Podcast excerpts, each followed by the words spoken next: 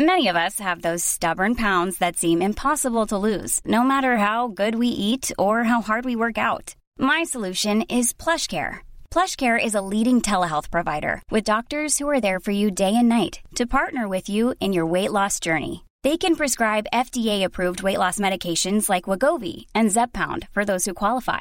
Plus, they accept most insurance plans. To get started, visit plushcare.com/weightloss. That's plushcare.com/weightloss. There's never been a faster or easier way to start your weight loss journey than with PlushCare.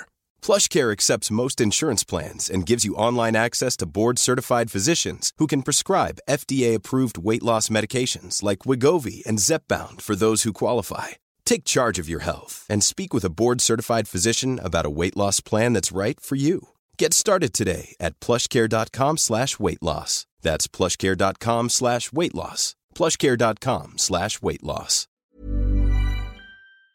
But if we can use humour in business to understand one another, to create psychological safety, to create engagement, and actually, if a team is laughing together, they're going to be more creative. They're going to be more resilient.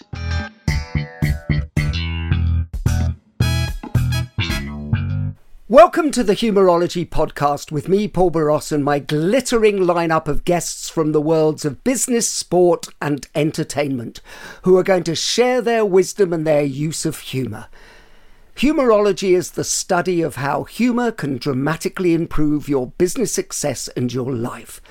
Humourology puts the fun into business fundamentals, increases the value of your laughing stock, and puts a punchline back into your bottom line. Please remember to like, subscribe and leave a review wherever you get your podcasts. My guest on this edition of the Humourology podcast has had a hugely successful career with humour at the heart of it. From co-founding the world-famous improvisation group The Comedy Store Players with Mike Myers, through to appearing on the likes of Have I Got News For You, Whose Line Is It Anyway, and Austin Powers movies. For the past 2 decades, his comedy chops have led him to develop workshops to help businesses across the globe communicate better to build high-performing teams. Drawing perceptive parallels between comedy improvisation and business, he says teamwork is vital. Whether at the Comedy Store or in a corporation, collaboration is critical. Neil Mullarkey, welcome to the Humourology podcast. Hello, thank you very much for having me. What a brilliant intro to me, but to your idea, the punchline, the bottom line, this is brilliant. Absolutely marvellous. Thank you for having me. Well, bless you and thank you for being here. On the front page of your website are 2 words, learn and laugh. How does laughter help people to learn? Well, it's well established that if you're laughing, you're going to learn stuff. And if you're not laughing, you're going to be a little bit antagonistic. You might not be engaged. But the best teachers at school I know were the ones who kind of entertained us. Sometimes we were laughing. Sometimes we were intrigued. Or they'd ask questions. They'd give demonstrations that brought us in. And I find that a lot of people don't like corporate leadership development management training. But if I can sort of sideline them and say, actually, I'm making you laugh. Oh, hang on, there's a bit of learning here as well. And that's what I really believe, that especially my world of improv, you can learn something from it while having a laugh. And not only do I believe that you can learn while laughing, but the laughing should be part of our everyday life. That's why I'm so happy to be on your podcast. And so it was somebody else who said, why don't you have a learn and laugh on your website? A bit like the Jack Nicholson in Batman, that character who has sort of 2 parts. And it's one of my great beliefs that we're all kind of a little paradox. So my children think I'm very serious and then I'm very silly. I'm deeply embarrassing and then I'm very bossy. And I think we could all sort of allow ourselves to be a bit of both. And so that's what I like, the learn and laugh thing. So that, say we did two photographs, one with a suit on and one with a crazy look. And we've combined the 2. And somebody, many people who love me and know what I do, and they said it seems to encapsulate what you do. You kind of get round the side by making us laugh and then bring in something more reflective, but never too far from a moment of humour. Yeah, well, I've known you for a number of years and you've never been far from humour. But what makes you laugh? Oh, this is a tricky one because I always disappoint people because they say, who's your favourite? And I'll say, well, Laurel and Hardy. I love Laurel and Hardy. I love Morecambe and Wise. Nowadays, if I want a guaranteed laugh, I'll turn on Frasier, the American sitcom, or Seinfeld. So I'm not very radical in my comedy. Certainly, I know a lot of comedians will tend to go to somebody very offbeat. I know in the old days, we'd all love Jerry Sadowitz because we knew he was breaking the rules. However, Miranda, I love Miranda, and she's very much mainstream. So I don't want to make myself out to be too weird. But if I want to just relax, I know that I'll get something wonderful from watching Seinfeld, for example. These characters who are all deeply unlovable, but deeply lovable. Well, I mean, Seinfeld is one of the best. I actually went to see him in London at the Hammersmith Apollo when he did it. And it was so amazing to see somebody who had honed every level. I mean, you've worked in comedy for, God, it must be nearing a long time, shall we just say, because I know you're nearly 27 now. So, but how do you know when somebody has got funny bones? Well, the thing is, I believe that everybody can be funny. I think that the funny bones, there's a movie called Funny Bones, and the thesis is that you've either got them or you haven't. And I think everybody can make others laugh. There are professional comedians, but they've been training since they were 9, probably. They've been working on the physical side. They've been working on their rhythm and stuff. But because I teach improv, I'm not creating or bringing out perfectly honed lines like Jerry Seinfeld has.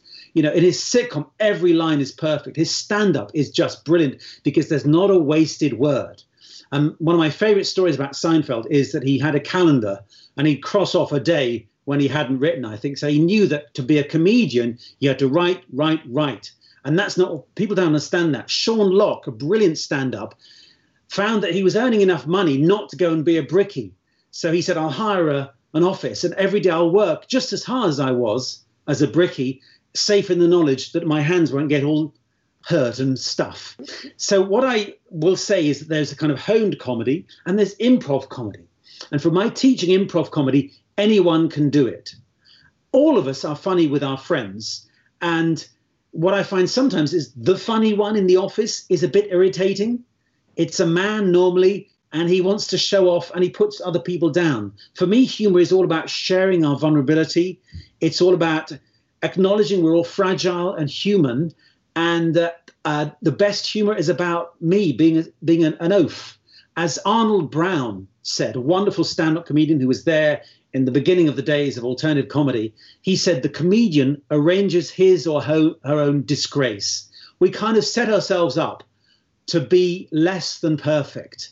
And I think it's interesting when you see a comedian like Stuart Lee, who pretends to be a character called Stuart Lee, who thinks he's great, and then he kind of deconstructs that. And that's a long answer to one of your simple questions, which is some people just can do it professionally.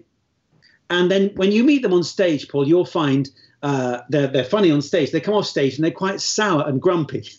Well, how many years have we spent in dressing rooms with those people? But actually, what I'm interested in is because both of us started in the same era at the Comedy Store and worked through there. And you're quite right. Some people are grumpy, but both of us now work in the area of business as well. And your notion that everybody can be funny, I think a lot of other comedians would challenge, because I think maybe it's using the things that comedians use in context, maybe like listening skills. And I know you talk a lot about the listening skills that you've brought to improv. Can you expand on that for business a bit more? Yeah, well, obviously I'm bringing improv, which is a slightly different skill from stand-up comedy. Stand-up comedy at its best is beautifully honed. It's a perfect meal delivered to your table. Improv is a bit of a takeaway, a bit of a picnic, see what happens. It's a bit messy. But the skills of improv, as you say, listening is number one. And it's dealing with uncertainty and diversity and complexity and differences of opinion. It actually started with a social worker in the 1920s in Chicago, and she was helping children, inner city children, deprived children. Maybe they weren't native speakers, and they were a bit shy about speaking up in class. And she gave them confidence with some exercises. And it was her son who then created a form of theatre we now know as improv.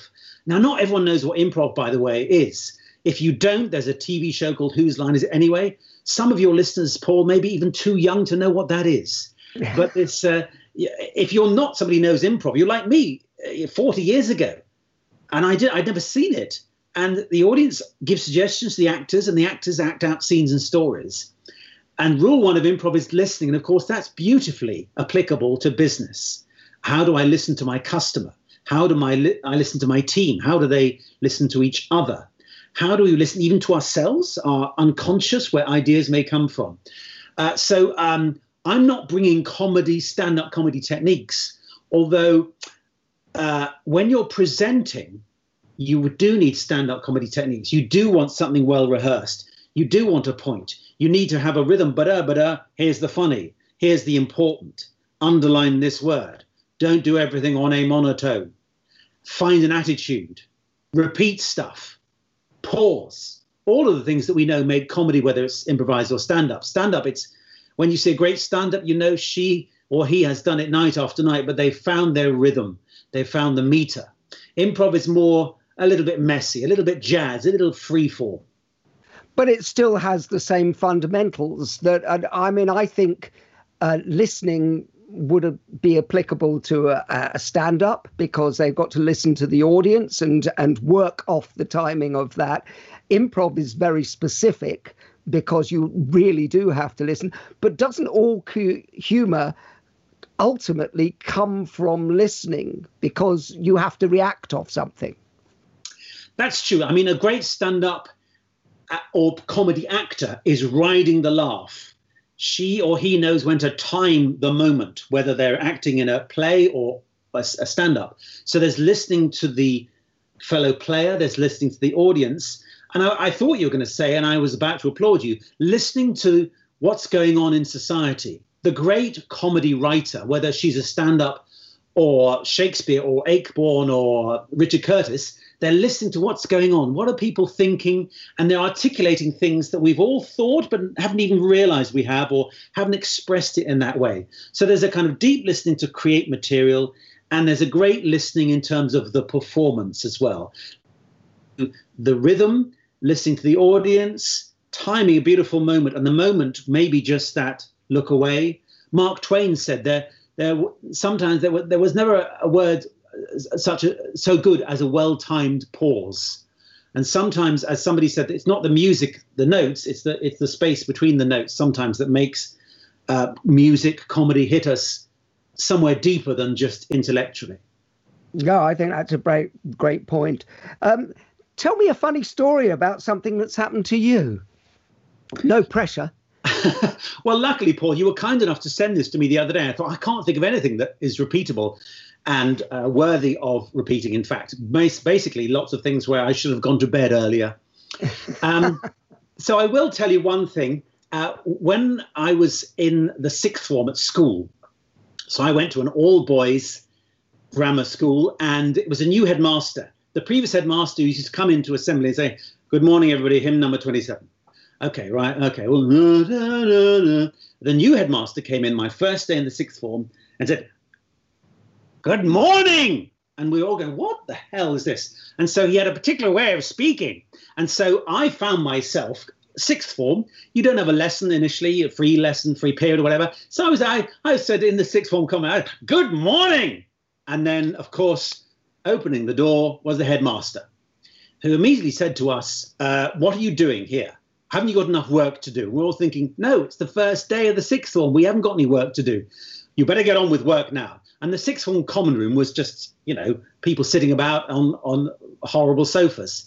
So off he went. And then, of course, I thought that was fun. Everyone's laughing. I'll have another go. "Good morning." And of course, I'm by the window. And there he's crossing the playground. And the window is open. He looks up and sees me. So I'm called to his room and said, "Why? What are you doing?" And he said to me, "If I was your father, I'd punch your silly fat face." Okay. This was the 1970s. And then he made me pick up the weeds in the playground. So I had to go around with a bin picking up weeds and stuff like that. Now, and your sort of rubric before this interview said, "What's the hidden valuable learning?" And I thought, as I work in leadership, I think the learning where, as a leader, sometimes best to ignore stuff. He should have just managed not to hear me, because he made himself look even more stupid by coming down on me just for being a bit silly. I wasn't pointing it at him. He may not have realized that. But it was just kind of, life would have been easier for him if he had ignored me. Sometimes there's something to be said for a leader, just overlooking certain things. Just let people get away with stuff.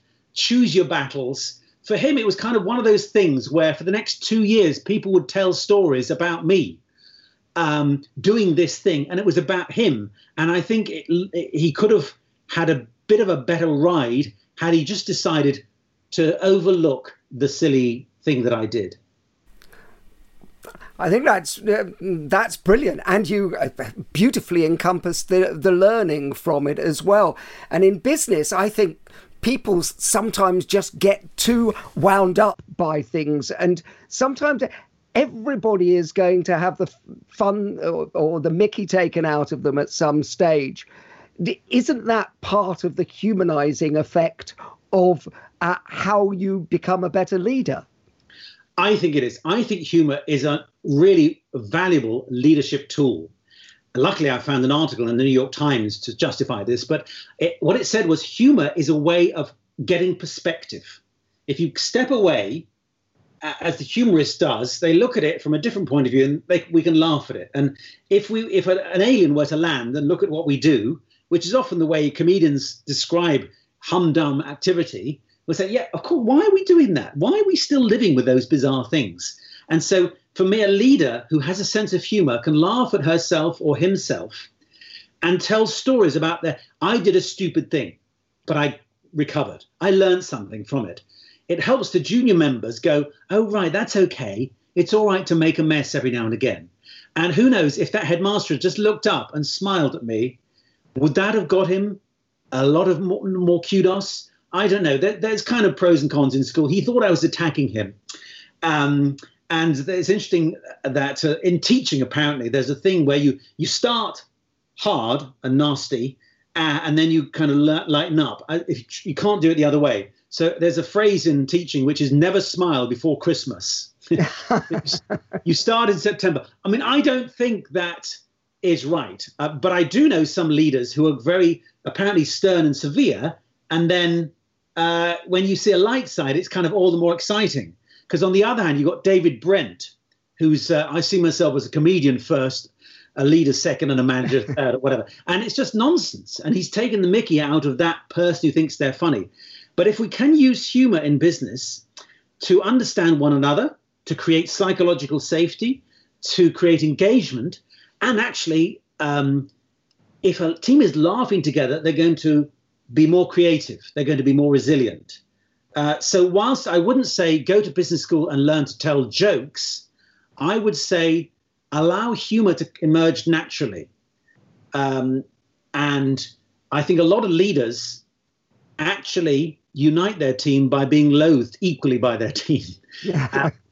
We all laugh at the leader behind his or her back. We all go to Starbucks and have a giggle about that person. And that may be, you know, a good thing in terms of team morale, but I don't think it's the best thing.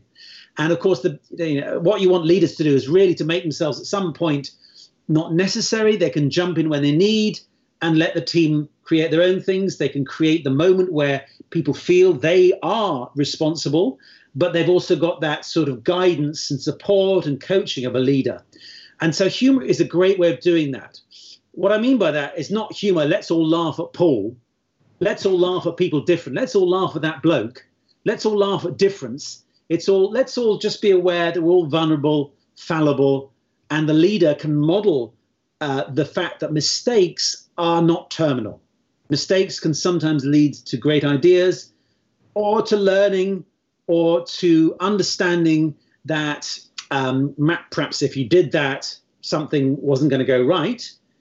So allowing for failure as a risk taker, but also sometimes just acknowledge it was a mistake and the leader steps in and can say, oh, well, never mind.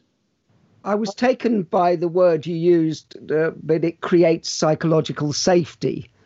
Can you is that what you mean about it? That you can laugh at yourself, you are considered more psychologically secure as a result of that? I think so. I used the phrase and then I thought, oops, have I said the wrong thing? Because psychological safety is used a lot now in organizational development and leadership courses. And of course, it's dangerous because we don't always know what it means. What I'm hoping it means is that I can come to you with a problem. I can share my vulnerability. I can suggest an idea and not feel that I'm going to be shot down. I can bring perhaps any pressures I feel outside work. And so this is where humor is not always understood. If I laugh at you, that's not psychological safety. That's not humor. That's bullying. If I can laugh with you at myself, or we can sort of satirize the situation or the problem, then we somehow do feel, I think, more humane. So in my book, 7 Steps... It's a brilliant book, by the way. I know it very well. But I wrote a whole bit about affiliative humor, where we all come together, disaffiliative humor, and kind of in-group and out-group, and my editor cut it all out. It means I can put it in my next book, but it was a bit too highfalutin, because there are different types of humor, which are we're all in it together versus we're in it, but you're not.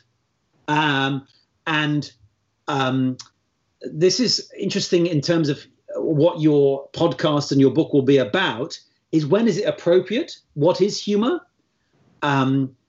When does it fit the moment? What sort of humor?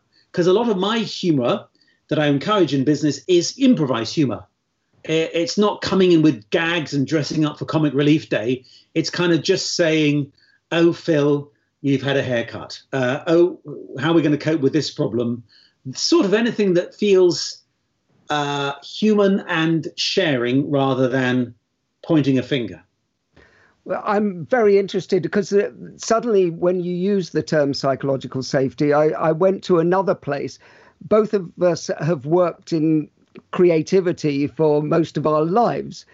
And I think psychological safety is one of the most important things for a business or for comedians to be creative. It's really hard to be creative when somebody's going, well, that's not a good idea. Neil, buck your ideas up, come up with more good ideas. When in fact, what you need is a safe environment to be creative. And so many companies, I know they come to you, they come to me to talk about, we want everybody to be more creative. Well, a way to do that is create an environment where there is laughter and a lighter sense. Yeah, there's a sense we can laugh together and we can then share ideas. And I've been to some places and where there is laughter.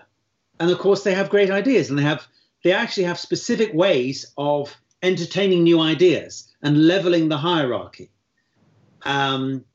rather than people being scared.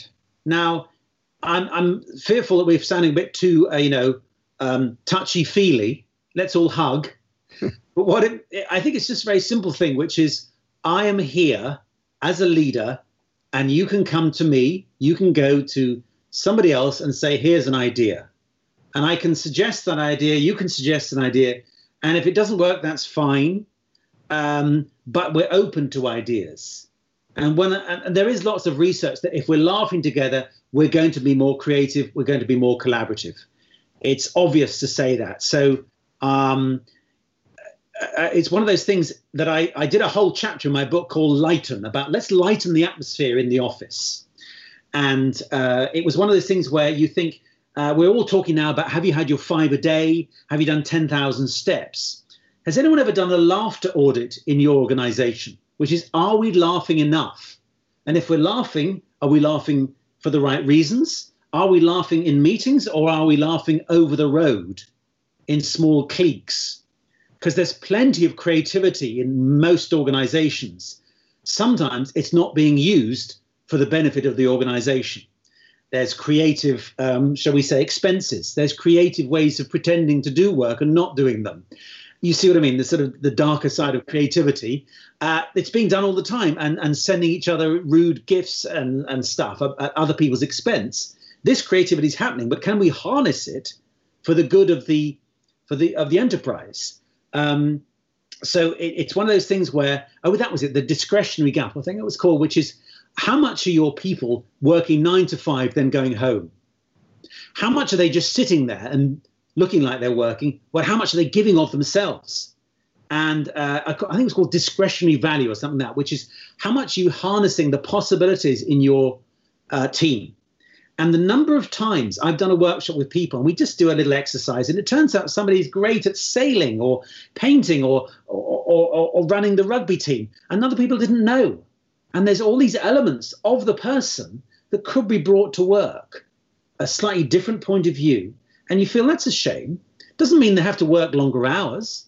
Doesn't mean they have to give more than they want of themselves. But it's just a sense of, there's actually more to one another than we realized. And often I'm spending a day with people and I'm saying improv is all about listening, and it's dealing with changes in the environment and disruption in the market and adaptive leadership and stuff. And people say that's very profound, but actually, wasn't it great to spend time with each other and have a laugh? We don't do that enough. No, and I just love your term, the laughter audit. I just think that is really the future of companies. If they're not doing that, they're throwing money at so many things that aren't actually practical in the long run, and they're giving them highfalutin names and everything, but a laughter audit is exactly what most businesses need. I'm Sandra, and I'm just the professional your small business was looking for. But you didn't hire me because you didn't use LinkedIn Jobs. LinkedIn has professionals you can't find anywhere else, including those who aren't actively looking for a new job, but might be open to the perfect role, like me. In a given month, over 70% of LinkedIn users don't visit other leading job sites. So if you're not looking on LinkedIn, you'll miss out on great candidates like Sandra. Start hiring professionals like a professional. Post your free job on linkedin.com/people today. Wow. Nice. Yeah. What you're hearing are the sounds of people everywhere putting on Bombas socks, underwear, and T-shirts made from absurdly soft materials that feel like plush clouds. Yeah, that plush. And the best part? For every item you purchase, Bombas donates another to someone facing homelessness. Bombas, big comfort for everyone. Go to bombas.com/ACAST and use code ACAST for 20% off your first purchase. That's bombas.com/ACAST, code ACAST. Many of us have those stubborn pounds that seem impossible to lose, no matter how good we eat or how hard we work out. My solution is PlushCare. PlushCare is a leading telehealth provider with doctors who are there for you day and night to partner with you in your weight loss journey. They can prescribe FDA-approved weight loss medications like Wegovy and Zepbound for those who qualify. Plus, they accept most insurance plans. To get started, visit plushcare.com/weightloss. That's plushcare.com/weightloss. Hey, it's Ryan Reynolds, and I'm here with Keith, co-star of my upcoming film, If, only in theaters May 17th. Do you want to tell people the big news? All right, I'll do it. Sign up now and you'll get unlimited for $15 a month and 6 months of Paramount Plus Essential Plan on us. MintMobile.com/switch. Upfront payment of $45 equivalent to $15 per month. Unlimited over 40 gigabytes per month. Face lower speeds. Videos at 480p. Active Mint customers by 531.24 get 6 months of Paramount Plus Essential Plan. Auto renews after 6 months. Offer ends May 31st, 2024. Separate Paramount Plus registration required. Terms and conditions apply if rated PG. So, broad question, where would the world be without humour? I don't have a clue. I can't picture it. I suppose, having seen the movie, well, read the book as well, 1984, is that a world without humour? I think that's all I can think of. It feels like humour, culture, the arts are something we should value. Of course, we know right now in the COVID crisis that this is one of our major industries, brings billions of pounds to the United Kingdom economy. as well as giving skills to young people they can use even if they don't become professional artists. But there's something about community reflecting culture. So I can't imagine a world without humour unless it's some sort of totalitarian state that I've seen depicted in films, books, movies. And even then, you get the sense that laughter is under the counter. It's not possible. Human beings will always laugh. And dare I say, what's he called? Is it Viktor Frankl, who wrote about being in Auschwitz? And sort of even there, you could choose to find moments of laughter. Even there, people would play some music. It's a man's search for meaning, which is one of the most, for our listeners, one of the most important books I think ever written. But actually, you're one of the few people who brings out that this couldn't be a more tragic situation. And even in the midst of the tragic situation, there are times when laughter is important.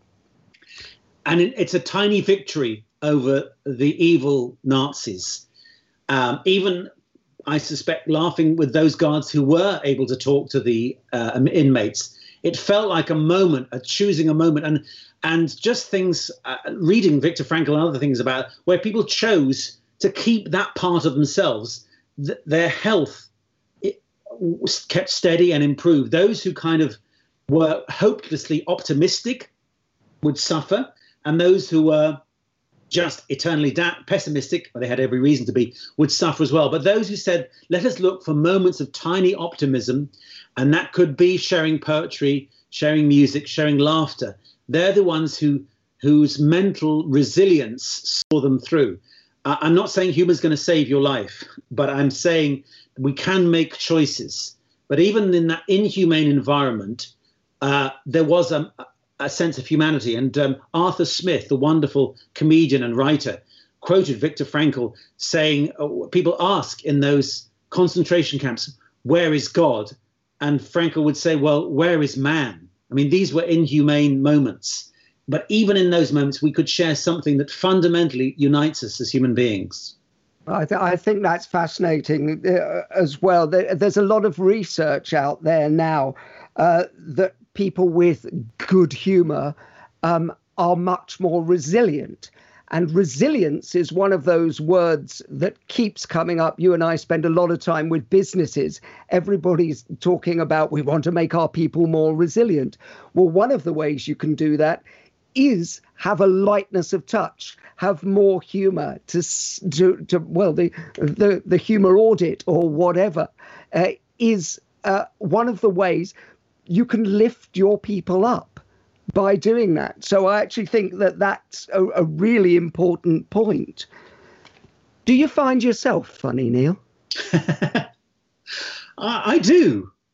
And I don't know whether you've got a mirror, haven't you? Well, I do find myself funny. Is that hopelessly narcissistic? I think it might be. I'm going to say this. I think it's a sign of good mental health, because a lot of comedians don't find themselves particularly funny. They're just seeking the laughter from the wider audience, and then they come off stage and they're alone. I love to make my children laugh. I love to make my wife laugh. And I do find myself funny. I do seek also those moments of solitude. And a lot of the time I've been working with people right now in these virtual times is they've been hankering for some moments of solitude, because it's really hard. You're at home, you're cooking meals, you're doing the dishwasher, you're checking on your children with remote learning. On the other hand, there are some people who are alone, haven't touched another human being for months, which is hard. But one of the things I do mention in my book is find moments of silence. And this is something I do look out. After I've done a show or a workshop, I need to stop. I need to get away. And only people like us who do run workshops know how just exhausting it is. And you come off stage, you just want to go and flop. Or I tend to go for a walk, have a cup of tea, and try not to talk to anybody. Billy Connolly, I saw him once after a show, be sitting there with his manager, John Reed, just sitting in silence, having a cup of tea. So Yes, I do find myself funny, and you know, in workshops sometimes I'm thinking, well, I could say that. That's going to be really funny, and I think I better not, because today I'm being a workshop facilitator. I'm not being a comedian. That might be okay on the Comedy Store stage, but right now I need to be a little bit careful, because there may be sensibilities in terms of individuals or teams. So I need to step back. So I have to bite my lip, because I know there's a great joke there, but right now that would be self-indulgent. No, but I think that both of us having the sort of Comedy Store background, the first instinct, if you like, is to be funny. And it's actually holding back some of that, because obviously both of us know hundreds of comedians and have worked with people over the years. But one of the things that good comedians, and I actually think this works in business as well, they are self-editing all the time. And actually, I think that having worked with the Comedy Store Players, you are the best in the world. You know, it's such a thrill to guest with the... No, it is, because you are working with the sharpest brains in the world. And even to just, it's like, you know, playing, you know, with, you know, a symphony orchestra, and you get to do a little bit, but it's the overall and the finest minds of doing it. But it's that thing about actually getting humor into business is sometimes, as I think you touched on earlier, knowing what not to say as well as what to say. Yeah. You can imagine when I talk about what I do and people that haven't experienced it, they think you're telling people how to tell jokes. And I say, no, I'm helping people use the skills of improv comedy that started with a social worker trying to give confidence to children in their communication and creative skills. And I'm bringing those to business people. People don't always understand that. And so I'm okay, because I say sometimes I'm happy to just bring laughter and help people laugh with each other. But I'm not telling national health consultants how to tell jokes. I'm helping them work with one another. And when you get, so for example, in the public sector, you get to a leadership position and you've got to deal with a whole bunch of things. And improv helps you say, well, how can I live with not knowing? How can I live with there's no particular answer to this? So, for example, when I want to be very highfalutin, Paul, I'll steal all sorts of ideas from people. And so there's a guy called Keith Grint, like Rupert Grint, but he's Keith Grint, and he talks about wicked problems. Sometimes in an organization, there's something where there's no answer. And so he talks about clumsy solutions. And I'm saying, look, improv helps you with that, which is, can I live with, kind of, it's a bit messy, it's a clumsy solution, let's see how it goes, let's try again, let's try another one, because for certain situations, there's no one answer. And if you try too hard to solve this, you'll make that worse. Can you live with not knowing? And for me, often that's the improv mindset. And for me, because I do it in front of an audience who pay to see us not know and enjoy our frailty, I can handle that. But I'm doing it for 2 hours in a comedy club and I can say anything. If I'm running a major organization or a big team in the public sector, I've got to really get into a different mindset, because my training has always been, here's the problem, here's the answer, straight lines. And the reality is, in any human endeavor, at certain points, there's complexity. It's just too complicated. If he thinks this and they think that, and I'm thinking this, and I've got my own prejudices and they've got their own biases. Can I just kind of live with seeing how we can get a little bit further on without cheesing off too many people? And I've got a whole, and that's the psychological safety. I've got to hold this process where I can't tell people what to do, but I've got to reassure those who I can that it's going to be okay. The Harvard Business Review once talked about humble optimism. And that's what improv is. Humble, I don't know the answer, but I'm optimistic that we'll kind of get somewhere soon that's okay. Oh, I love that, humble optimism. That's really there. Is it important for... first of all, us or you or me, but leaders, people in business, to be able to laugh at themselves? I do think so. You mentioned resilience, and there are lots of resilience models. I've worked with Jenny Campbell over the Resilience Engine, and she's got various pillars of resilience, one of which is laughter. If I can't laugh at myself, then I'm too close to the issue. I can't step back. I can't see perspective. And I know that we do need humor. So if we can't laugh at ourselves, I'd be worried. And so sometimes when I coach people, we're talking presentation skills. And actually, of course, it's not just presentation, as you know, Paul. It's not just stand still, speak slower. It's who am I? What is the impact I want to portray? Do I deserve to be a leader? Who put me on this stage? It's deeper than that. And sometimes I say to people, just tell me a story about you as a child. And of course, they begin to smile and become human. So finding the human in your own life is profound, because the best stories often are resonant of everyone's experience. So if you're finding the humor, you're often finding the humanity and the commonality in your own life. Well, you and I laugh a lot. You know, we've known each other for a long time. We've worked together. We've, you know, laughed together. We laugh a lot. And it's part of the process for that, for us. Do you think that happens enough in the workplace?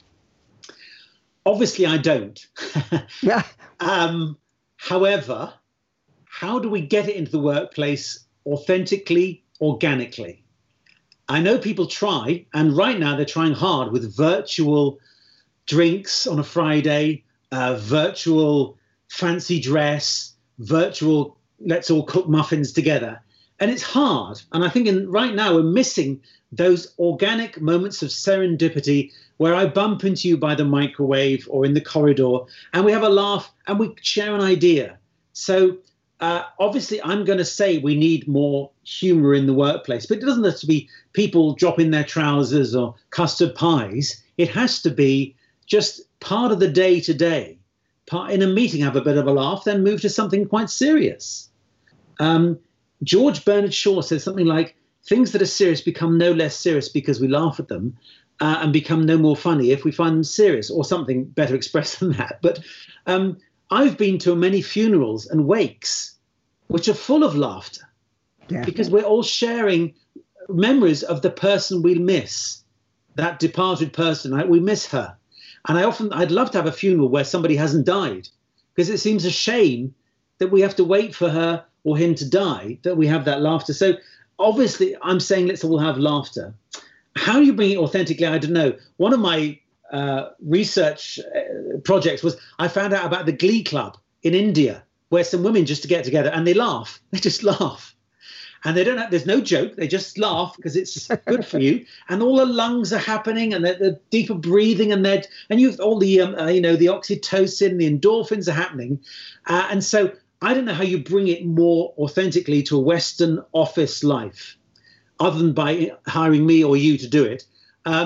But allowing it to be part of the daily process. Certainly, the research says if we start with a few laughs in a meeting, the meeting will be more creative. And certainly the research I've looked at is spend 10 minutes before the task starts in a virtual meeting, just checking in.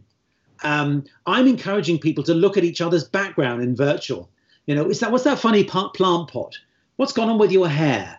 Is that a cat behind you? Just trying to get them to realize that we're not in the real world. Well, that's really interesting, because I used to, as you know, do a lot of training for people like Google. And one of the things was telephone sales. And I would always say in telephone sales, people will tell you a lot of information without you knowing it. So if somebody picks up the phone and you go, oh, sorry, hello, and you go, oh, Paul, got a bit of a cough. My mother always swore by, honey with a little bit of whiskey in it and everything. We are now, and actually what you've described, which is brilliant, is doing that in the virtual world. You know, I'm looking at your books and I'm thinking, he likes color coding. Well, and that's what I'm trying to get people to realize, is that in this world, we're both in the meeting, formally, business, but also we're at home and we're slightly worried. Is my daughter going to come through that? Am I going to shout at my wife for stealing the Wi-Fi? Will there be a knock at the front door? Amazon bringing something. The other day I was doing a workshop, and this woman said, "Do you mind if I just go? I'm having a car delivered." And my stepdaughter is in her 90s having to deal with the bloke delivering the car. Okay, that's fine. So we should acknowledge that we're all slightly worried, and there's just stress about, will the Wi-Fi keep up? Will I suddenly lose you? Is my laptop fully charged? And we should just say that is stressful, and let's acknowledge we're all human. And I haven't always managed to get the right room, and I'm in the bunker because my children are up there and they're borrowing too much because they're on Minecraft or whatever. If I asked you to write a business case for humour, what would you include in it? Well, of course, I'd include stuff we've talked about, which is resilience, creativity, engagement, psychological safety, and leadership. I think all of those are going to be improved by an awareness of humour, allowing humour to be part of the day-to-day, certainly presentation skills. If we can get authentic humour into a presentation, and by that, I mean, not just to 400 people in a conference room. It could be at a town hall in the canteen. It could be a virtual conference. It could be to 3 people in the corridor. It could be a boardroom. How do we bring relevant humour to our communications, formal and informal? So I think there's a huge case to be made there. In fact, I can't think of many places where humour would be wrong. I suppose if you are making spreadsheets, humour may not be relevant there. But of course, if you're trying to explain what's in the spreadsheet, if you're trying to get the information that goes into the spreadsheet, humour will create the engagement, both with the person giving you the data, explaining the data. So humour seems to me, it's not the be all and end all, of course, but it's a pretty good spine of creating the connection that leads to a more creative organisation in terms of making people feel belonged, creating the culture, the engagement and the resilience of the individuals and of the organisation. Because people tend to leave, isn't this the truth? We tend to leave because of our boss rather than because of the job. Lots of stories I've heard about is, I went to this firm because the money was better and I left because my boss wasn't. That kind of stuff. And the boss may not be allowing enough humour. It may be that she or he themselves feel constrained. I don't know. But if humour is authentic and part of the day-to-day fabric, then I think it will make it a more creative, more resilient place where things can get done. Risks, appropriate risks can be taken, ideas can flourish, and people feel they belong. So you've sort of concluded that what the return on investment is really is that's a perfect business case. I was thinking about return on investment. How do you invest in humour? I know return on investment in terms of, you know, new laptops, new office, giving everyone gym membership. You could see that. How do we invest in humour? And I think it's actually in the investment of time. Are the leaders taking time just to spend with the team, with the organisation? So important. When I hear about a leader who spends time chatting to the receptionist, that's an investment of time, and it role models something over and above. Oh, the leader was spotted. It says something about hierarchy, creativity, listening to the organisation, listening to clients. The head of Vodafone, Vittorio, was famous for chatting to the receptionist and also going to the phone shop that was at the bottom of the office block. Just, what are you noticing? Are people happy with the handsets, about their tariff? So I think, and you may put me right here, but what is an investment in humour? I mean, I dread to think of the CEO saying to all the senior leadership team, we must be more funny. Okay, and I will send you a PDF in a few minutes and you must do this. How do you put that in a strategy document? I don't know. It's almost. But doesn't it? Isn't it about the leader allowing humour to flourish because they lead with it? Because, you know, that's, if it's acceptable then, you know, it works in everything. So people who have a leader who is showing a lightness of touch, who is showing, and I know this is not a PC word, who is flirting in the broadest sense of the word and easing themselves into people, then that will actually feed up through the organisation. Or am I wrong? I mean, I think that's how it works. I agree with you. And I suppose there's too much emphasis on let's all go temping bowling. Let's have an away day that's fun. And I want to say to people, make it part of the day to day. Don't separate it from work. Don't let's all go and build a raft, then come home and still hate each other. And even building the raft made you hate each other even more because, you know, he didn't pull his weight. She was too bossy. I didn't do anything, whatever. So I think how can we make it part of the day-to-day? So encouraging activities. And I think stuff, and it can be broadly speaking as bringing cakes in on somebody's birthday.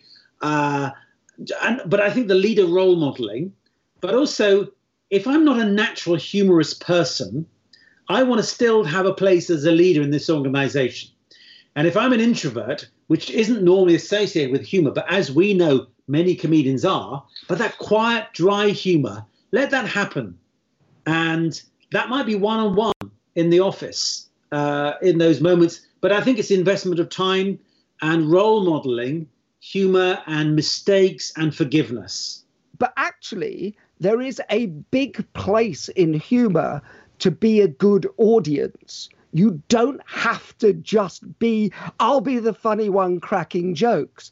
And we've both been in rooms where we've got, I mean, I'm, you know, with people who you just go, wow, I think I can hold my own, but I'm with a comedy god. Yes, you know, that's absolutely right. So that's very good. I think one should always remember humour is the laughing. The boss laughing is great. Yes. I don't think you want David Brent running every team. No. He wasn't self-aware enough. But just allowing laughter, the dry humour, the quiet humour. When somebody says something, the boss laughing is great because everyone looks, is that okay? Was that wrong? So you're right. The generosity of the audience is as much a thing as the maker of the joke. And you can have an important place in there by being a great audience. And I like your point about the generosity. You will be seen as generous a spirit, and therefore you will be included in everything, and you will be seen as part of the humour mechanism, if there is such a thing. Have you ever taken a joke too far and crossed the line? One time, and forgive the name dropping, so I used to do a double act with a man called Mike Myers. Whatever happened to him? Austin, I mean, I always have to check in people, you know, so young. Wayne of Wayne's World, Shrek, Austin Powers. So we used to do a double act. So we're trying to write sketches and things in 1980s London, which is not as glamorous as 2020 London. And so one of my favourite things, I don't know if I ever did it for you, Paul, was falling downstairs, falling over. And there was one time I used to do it when I'd have a briefcase slightly open and I'd fall over in public places and the briefcase contents would go everywhere. And just I'd do it to make one person laugh. And people would do lots of coming to help me. But I did this once. So I was going around to Mike Myers' flat in West Kensington and I'd knock on the door. And then as he opened the door, I would go, oh, and I'd fall down the stairs, Oliver Hardy style, head first, because there was plenty of carpet. It was quite a good angle. So I was going, oh, and he thinks it's for real, even though I've done it many times for him. So he comes running after me. Are you okay, Neil? Yes, I'm fine. It's a clunk. The front door of his flat shuts. He's in the middle of cooking some carrots. He can't get back in. His girlfriend is at the theatre. We drive to the theatre, Jackson's Lane. Okay, so that's quite a long way from West Ken, half an hour drive. She's watching a show. He's got to go into the theatre to get the front door key. She's deaf in one ear. He comes up to her, the wrong side. He's got to go around. I want the car. And she's going, I see, thinking he's come to see the play with her. Oh, that's nice. I want the key. So we get the key, drive home. By this stage, we're in this sort of mansion block and there's smoke coming through the front door. And we get back in and the carrots now are just, you know, black pan. And I've taken it too far, just to be silly. So my thing is, careful falling downstairs because the carrots might burn. That's my deep lesson from that. But well, there's something our readers can take away. Our readers? Yeah, listeners. It's funny because it just reminded me. I suddenly had this image. I was guesting with the Comedy Store Players in those early days with Mike and Paul Merton and Josie Lawrence and yourself and everything. And we all went out for dinner afterwards. And we were going through Soho. And so we were all just chatting after the show casually. And there was a pile of boxes. And suddenly you threw yourself in the middle of the pile of boxes. And it was hilarious, but it was because it was so unexpected. But it was kind of your party piece, wasn't it? Have you ever gotten yourself out of trouble using humour, Neil? Yes, I have. Many years ago, 1979, before you were born, Paul, I went to see the Two Tone tour. So you know, music Two Tone, the Specials, supported by the Selector, not Madness because they'd left. And Dexy's Midnight Runners. I'd never heard of them, at the Lyceum. So a lot of skinheads went to see this gig. So I'm there with my sort of 1979 hair, not skinhead, because my mum wouldn't let me do that, and no DMs, you know. I wasn't wearing jeans, but I wasn't looking terribly skinhead-ish. So my friends and I were coming out, and these guys look at me, say, do you want something? You want this? And I said, apparently... Because my friend told me the other day, I think you'd regret that. I think you'd find that was a mistake. You really don't want to do that. And so, what, eh? Rather than sort of running away or saying, yeah, I'll take you on, mate, I just sort of used irony, apparently. So there you go. So irony is always that's what I often have this kind of a dream of, if somebody does want to mug me, I'll suddenly go, and so I think you might call that sort of disruption of their psychological model. As yet, I haven't been mugged. But anyway, that time I just said, I think you'd really regret beating me up. I think. Well, by the way, I've done the same thing. And I actually was about to get beaten up. And I looked at the guy and went, have you got a 6-foot tree outside your house? And it just the neurological pathways got scrambled. And he just looked at me and then forgot what he was trying to do. So now we come to the part of the show that is always very exciting. It's quickfire questions. Okay. Dun, dun, I always say that like it's got a jingle, to be honest with you. But I'll make a jingle. Okay. Who's the funniest person in business you've ever met? Fru Hazlitt. Fru, F-R-U, Hazlitt, as in William Hazlitt, I think the philosopher. She was the head of ITV Media. I saw her speak once. She was a great speaker. And it was an example to me of how a great speaker in a conference can actually make a difference. And for a long time after, 18 months, you know, people say, remember how good she was. And that's why we want to work for her. Fru Hazlitt, F-R-U. She was at ITV Media. She's the non-executive director of Channel 4 now. She runs a group called La Piazza Group. I think she lives in Italy, but she was great. There are lots of others, I might say, in improv who are not public figures like her. And I would say, I dare say, because comedy is sexist, women are great at improv because they listen. Yeah. Pardon? Oh, are we still on? What book makes you laugh? Well, in the current, you used the present tense there. I was trying to think about books. Of course, Douglas Adams, Hitchhiker's Guide. When I was younger, I did read funny books. Nowadays, I read sort of management books or non-fiction about World War II. But I must say the books I remember liking as a child, Just William by Richmal Crompton, who's a wonderful woman. Love just those, great stuff. Richmal Crompton, Just William. Very good books. Yeah, no, I love those. What film makes you laugh? French films. Okay, I'll tell you. Well, that made me laugh as well, just the idea of French films. Oh, they're great. There's one called Wild Target with Jean Rochefort, who's an assassin, but he's also a kind of romantic, and he's learning English. You're going, hello, I am an assassin. But I'm going to say The Blues Brothers. Great film, funny, and it's kind of what got me into improv, because I'd heard of Saturday Night Live, and then I did investigate it. What is Saturday Night Live? And I heard about Second City. And that's when Mike Myers said, I'm from Second City. I could say, oh, I know what that is. What word makes you laugh? Well, I was fairly early to the party on this. The word pants.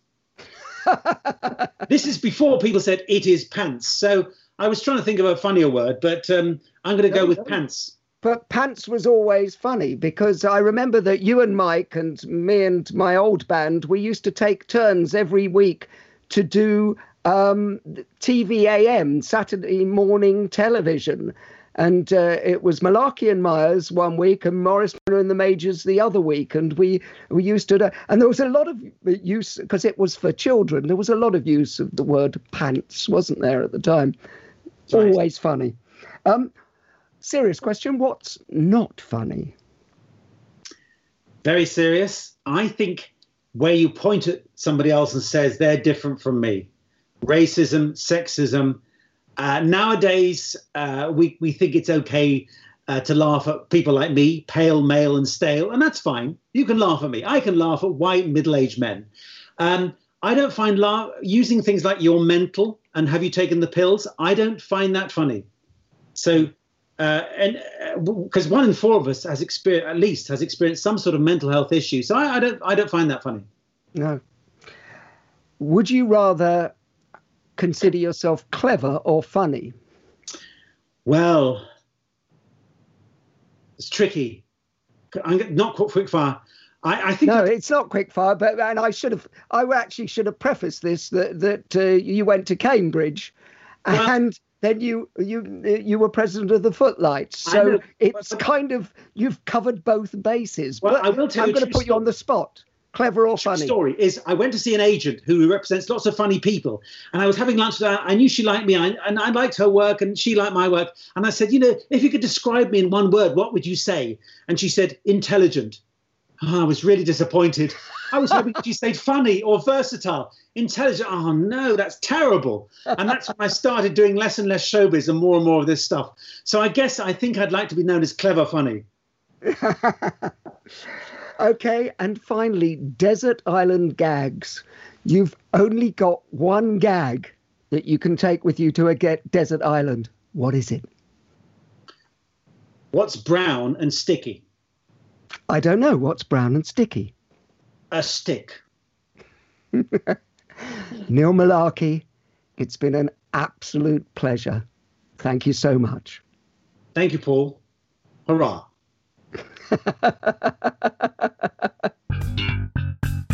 The Humourology podcast was hosted by Paul Boross and produced by Simon Banks.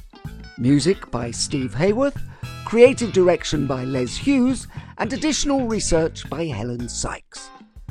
Please remember to subscribe, like, and leave a review wherever you get your podcasts. This has been a Big Sky production. Hi, I'm Daniel, founder of Pretty Litter. Cats and cat owners deserve better than any old-fashioned litter. That's why I teamed up with scientists and veterinarians to create Pretty Litter. Its innovative crystal formula has superior odor control and weighs up to 80% less than clay litter. Pretty Litter even monitors health by changing colors to help detect early signs of potential illness. It's the world's smartest kitty litter. Go to prettylitter.com and use code ACAST for 20% off your first order and a free cat toy. Terms and conditions apply. See site for details.